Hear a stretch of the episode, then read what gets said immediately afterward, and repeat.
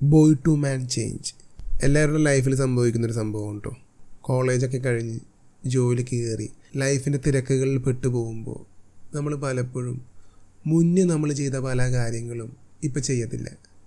അല്ലെങ്കിൽ കുറച്ചും കൂടി പക്വതയോടെ ആയിക്കോളൂ പല കാര്യങ്ങളും നമ്മൾ സമീപിക്കുന്നത് hey hello welcome to the Malayali podcast connecting the life of Malayalees around the world ഞാൻ കൃഷാണ് എവിടെയോ ഞാൻ കേട്ടിട്ടുണ്ട്. കേരളത്തിലെ ബാല്യം വളരെ വലുതാണ്. അതായത് പതിനെട്ട് കഴിഞ്ഞാലും പലരും പാരൻസിന്റെ അണ്ടറിലാണ് ജീവിക്കുന്നത്. അവർ പറയുന്ന കാര്യങ്ങളും അല്ലെങ്കിൽ അവരുടെ ഇഷ്ടങ്ങളിലാണ് പലരും ലൈഫ് മുന്നോട്ട് പോകുന്നത്.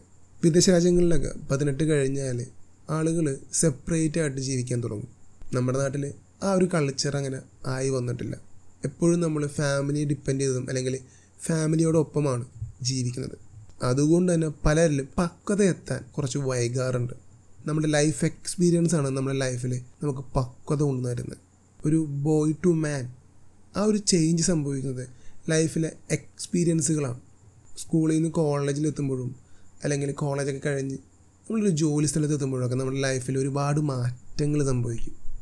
ചില കുട്ടികളെ കണ്ടാൽ തന്നെ ഭയങ്കര പക്വത തോന്നിക്കും.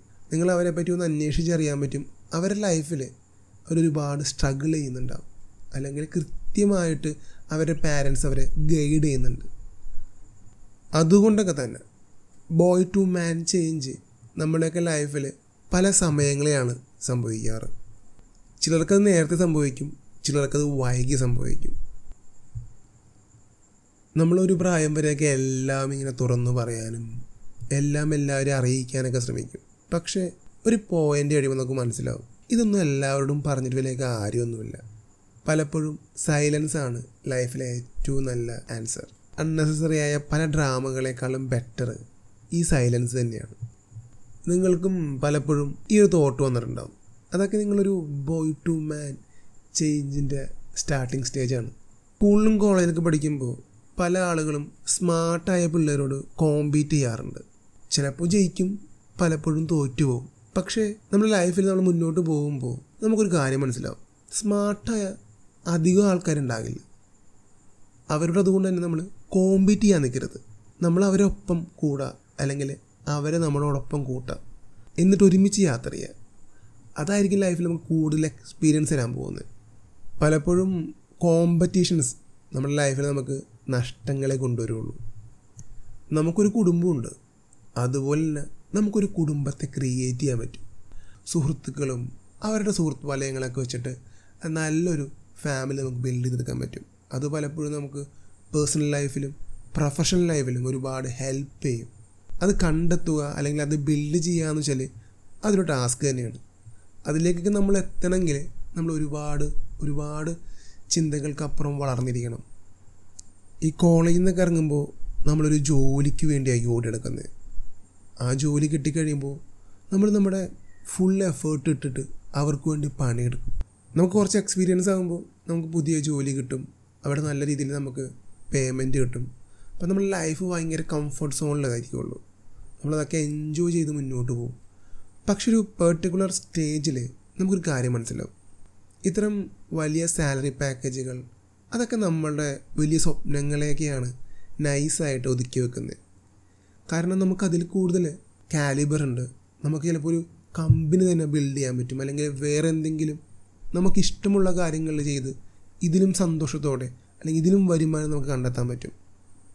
പലപ്പോഴും നമുക്ക് കിട്ടുന്ന സാലറി നമ്മുടെ കണ്ണ് മൂടി മൂടിക്കെട്ടുന്ന ഒരവസ്ഥയാണ് അത് മനസ്സിലാക്കുന്നൊരു സ്റ്റേജാണ് ലൈഫിലെ ഏറ്റവും ഇമ്പോർട്ടന്റ് ഞാൻ മുന്നേക്ക് പലപ്പോഴും പലർക്കും ചെറിയ രീതിയിലേക്ക് അഡ്വൈസ് കൊടുക്കുമായിരുന്നു. ബേസിക്കലി ഒരു കരിയർ ഡെവലപ്പ് ചെയ്യണം അതിനെ പറ്റിയൊക്കെ പക്ഷേ ഞാനത് പെട്ടെന്ന് നിർത്തി. കാരണം നമുക്കറിയാത്ത കാര്യങ്ങളൊന്നും നമ്മൾ ആരോടും പറയാൻ പാടില്ല. കൃത്യമായിട്ട് നമ്മളത് സ്റ്റഡി ചെയ്തിട്ടൊന്നും പറയാം ഈവൺ എല്ലാവർക്കും എല്ലാം ഡിഫറെന്റാണ് ഇപ്പോൾ ഒരാൾക്ക് വർക്കൗട്ട് ആയതാനും സാധനം മറ്റേ ആൾക്ക് വർക്കാവണമെന്നില്ല അതുകൊണ്ട് തന്നെ സൊസൈറ്റി നമുക്ക് ചുറ്റുമുള്ളവർ തരുന്ന അഡ്വൈസൊന്നും ഞാൻ വലിയ കാര്യത്തിൽ എടുക്കാറില്ല ഇപ്പോൾ കാരണം അവർക്ക് ഇതിനെപ്പറ്റി വലിയ ധാരണ ഒന്നും ഉണ്ടാവില്ല. അവരെവിടെയെങ്കിലും കേട്ടതോ കണ്ടതോ വെച്ചിട്ട് വെറുതെ ചാമ്പുന്നതായിരിക്കുള്ളൂ. നമ്മളതൊക്കെ കേട്ട് അതുവഴി സഞ്ചരിച്ച് നമ്മുടെ ലൈഫ് വെറുതെ കോഞ്ഞാട്ടാക്കും. എന്തിനാണ്? അതായത് നമുക്ക് വേണ്ട കാര്യം നമ്മൾ കണ്ടെത്തുക മറ്റുള്ളവർ പറയുന്ന അല്ലെങ്കിൽ അവർ തരുന്ന അഡ്വൈസ് ഒന്നും എല്ലാം അങ്ങോട്ട് എടുക്കണമൊന്നുമില്ല. നമ്മളൊന്ന് ആലോചിക്കുക. ഇത് വേണോ വേണ്ടേ? ആലോചിക്കാതെ അതായത് നമ്മുടെ തലച്ചോറിൽ നമ്മൾ ആലോചിക്കാതെ ഒന്നും ചെയ്യാൻ പാടില്ല. ഇപ്പോൾ ഞാൻ ഈ ഒരു പോഡ്കാസ്റ്റിൽ പലതും പറയുന്നുണ്ട്. ഇത് നിങ്ങൾ എടുക്കേണ്ടത് എടുക്കുക വേണ്ടാത്തത് അങ്ങനെ കളഞ്ഞേക്കുക എടുക്കേണ്ടത് എടുക്കുക എന്ന് വെച്ചാൽ അതെടുത്തിട്ട് നിങ്ങൾ പ്രോസസ്സ് ചെയ്യുക ഓക്കെ ഇയാൾ പറയുന്നത് വല്ല കാര്യമുണ്ടോ? ഇല്ലയോ. ഉണ്ടെങ്കിൽ ഒന്ന് ആലോചിക്കുക പിന്നെ ആലോചിക്കുക അങ്ങനെയാണ് കാര്യങ്ങൾ അല്ലാതെ മറ്റുള്ളവർ പറയുന്ന കാര്യങ്ങൾ അങ്ങനെ തന്നെ വിഴുങ്ങാൻ പോയി കഴിഞ്ഞാൽ കാര്യമില്ല.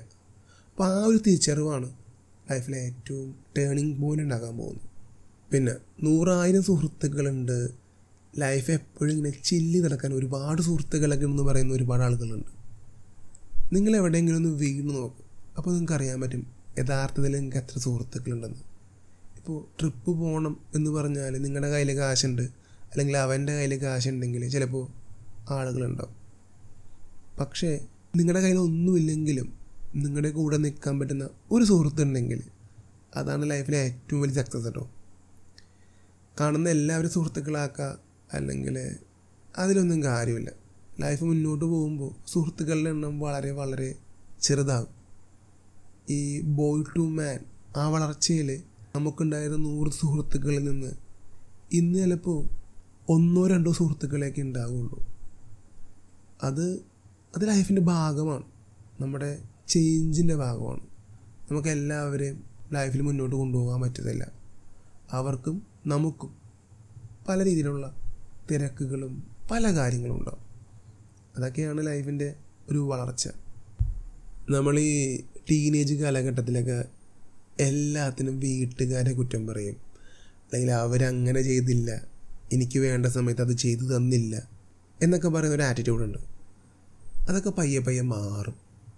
അവരെ ബ്ലെയിം ചെയ്യുന്നൊരു ആറ്റിറ്റ്യൂഡൊക്കെ മാറി.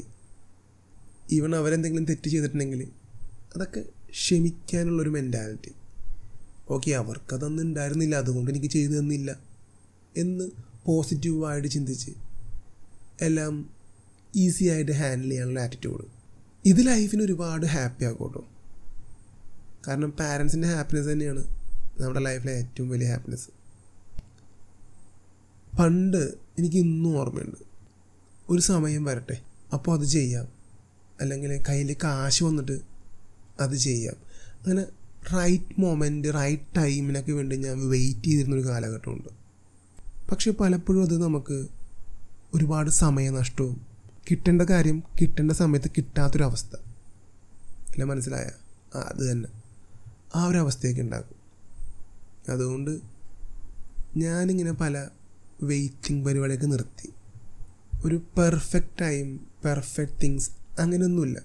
ഇൻപെർഫെക്റ്റ് ടൈമിൽ നമുക്ക് പലതും ചെയ്യാനും പ്രവർത്തിക്കാനൊക്കെ പറ്റും.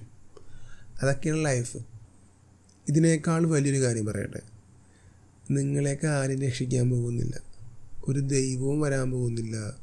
ഒരു സുഹൃത്തും വരാൻ പോകുന്നില്ല. നിങ്ങൾക്ക് വേണ്ടി നിങ്ങൾ പണിയെടുത്താൽ നിങ്ങൾക്ക് കൊള്ളാം. അതിലേക്ക് എത്തുമ്പോൾ തന്നെ നമ്മൾ ഈ പറഞ്ഞ ഒരു കംപ്ലീറ്റ് മാനായിട്ടുണ്ടാവും നമ്മുടെ ലൈഫ് നമ്മുടെ മാത്രം റെസ്പോൺസിബിലിറ്റിയാണ് അല്ലാതെ എനിക്ക് ജോലി വാങ്ങിച്ചിരാന്ന് ആ ഒരു അങ്കിൾ പറഞ്ഞായിരുന്നു. അയാൾ അത് ചെയ്തില്ല. അല്ലെങ്കിൽ അച്ഛനൊന്നും അങ്ങനെ കാശ് കൊടുത്തിരുന്നെങ്കിൽ എനിക്ക് ജോലി കിട്ടിയാൽ അങ്ങനെയൊക്കെ പറഞ്ഞ് ലൈഫിൽ ഒരുപാട് നെഗറ്റീവ് അടിക്കുന്ന ഒരുപാട് ആൾക്കാരുണ്ട്. നിങ്ങൾ നിങ്ങളുടെ ലൈഫിന് വേണ്ടി എന്ത് ചെയ്തു? അതാണെല്ലാം നമ്മുടെ മെയിൻ ഫോക്കസ് എപ്പോഴും എന്റെ ഫാമിലി എന്റെ ലൈഫ് എനിക്കുണ്ടാക്കാൻ പറ്റുന്ന ഫിനാൻഷ്യൽ സ്റ്റെബിലിറ്റി അത്തരം കാര്യങ്ങളിലൊക്കെ ആയിരിക്കണം. അല്ലാതെ എൻജോയ്മെന്റ് ട്രിപ്പ് ഫ്രണ്ട്സ് അങ്ങനെ അങ്ങനെയൊക്കെ പറഞ്ഞ് പോയി കഴിഞ്ഞാൽ ഒരു ഒരു പെർട്ടിക്കുലർ സ്റ്റേജിലെത്തുമ്പോൾ ഒന്നുമില്ലാണ്ടായി പോകും. പിന്നെ ഏറ്റവും അവസാനമായിട്ട് പറയാനുള്ളത് ഈ ഒരു പോഡ്കാസ്റ്റ് കേട്ടതുകൊണ്ട് അല്ലെങ്കിൽ നിങ്ങൾ നൂറായിരം സെൽഫ് ഹെൽപ്പ് ബുക്ക് വായിച്ചതുകൊണ്ടൊന്നും നിങ്ങൾ മോട്ടിവേറ്റഡ് ആകാൻ പോകുന്നില്ല. അത് നമ്മുടെ ഉള്ളിൽ നിന്ന് തന്നെ നമ്മളാണ് തീരുമാനിക്കേണ്ടത്. എനിക്ക് സക്സസ്ഫുൾ ആവണം. എനിക്ക് ചേഞ്ച് ചെയ്യണം. എന്റെ ലൈഫ് ഇങ്ങനെ പോയാൽ പോരാ. ഒരുപാട് മാറ്റങ്ങൾ കൊണ്ടുവരണം. നല്ല രീതിയിൽ മുന്നോട്ട് വരണം. ഇതെല്ലാം നമ്മൾ സ്വയം ഇപ്പോൾ തീരുമാനിക്കുന്നു. അവിടെയാണ് ബോയ് ടു മാൻ എന്നൊരു ചേഞ്ച് സംഭവിക്കാൻ പോകുന്നത്. ഈ ഒരു പോഡ്കാസ്റ്റ് എപ്പിസോഡ് ഞാൻ ഇവിടെ ചെറുതായിട്ടൊന്ന് വൈൻഡ് അപ്പ് ചെയ്യണം. നിങ്ങൾക്ക് ഈ ഒരു എപ്പിസോഡ് ഇഷ്ടപ്പെട്ടാൽ ഇഷ്ടപ്പെട്ടില്ലെങ്കിലും നിങ്ങൾ നിങ്ങളുടെ അഭിപ്രായങ്ങൾ എന്നെ അറിയിക്കണം. സ്പോട്ടിഫൈയിലോ ആപ്പിൾ പോഡ്കാസ്റ്റിലോ ആണ് നിങ്ങൾ കേൾക്കുന്നതെങ്കിൽ റിവ്യൂ ചെയ്യാൻ മറക്കരുത്. പിന്നെ ദ മലയാളി പോഡ്കാസ്റ്റിന്റെ ഇൻസ്റ്റഗ്രാം പേജിലോ ഫേസ്ബുക്കിലോ അല്ലെങ്കിൽ വാട്സപ്പിലോ നിങ്ങൾക്ക് എന്നെ കോൺടാക്റ്റ് ചെയ്യാം. നിങ്ങളുടെ നിർദ്ദേശങ്ങൾ അത് നല്ലതായാലും ചീത്തയായാലും എന്നെ അറിയിക്കണം. ഈ ഒരു എപ്പിസോഡ് ഞാൻ വൈൻഡപ്പ് ചെയ്യാണ്. താങ്ക്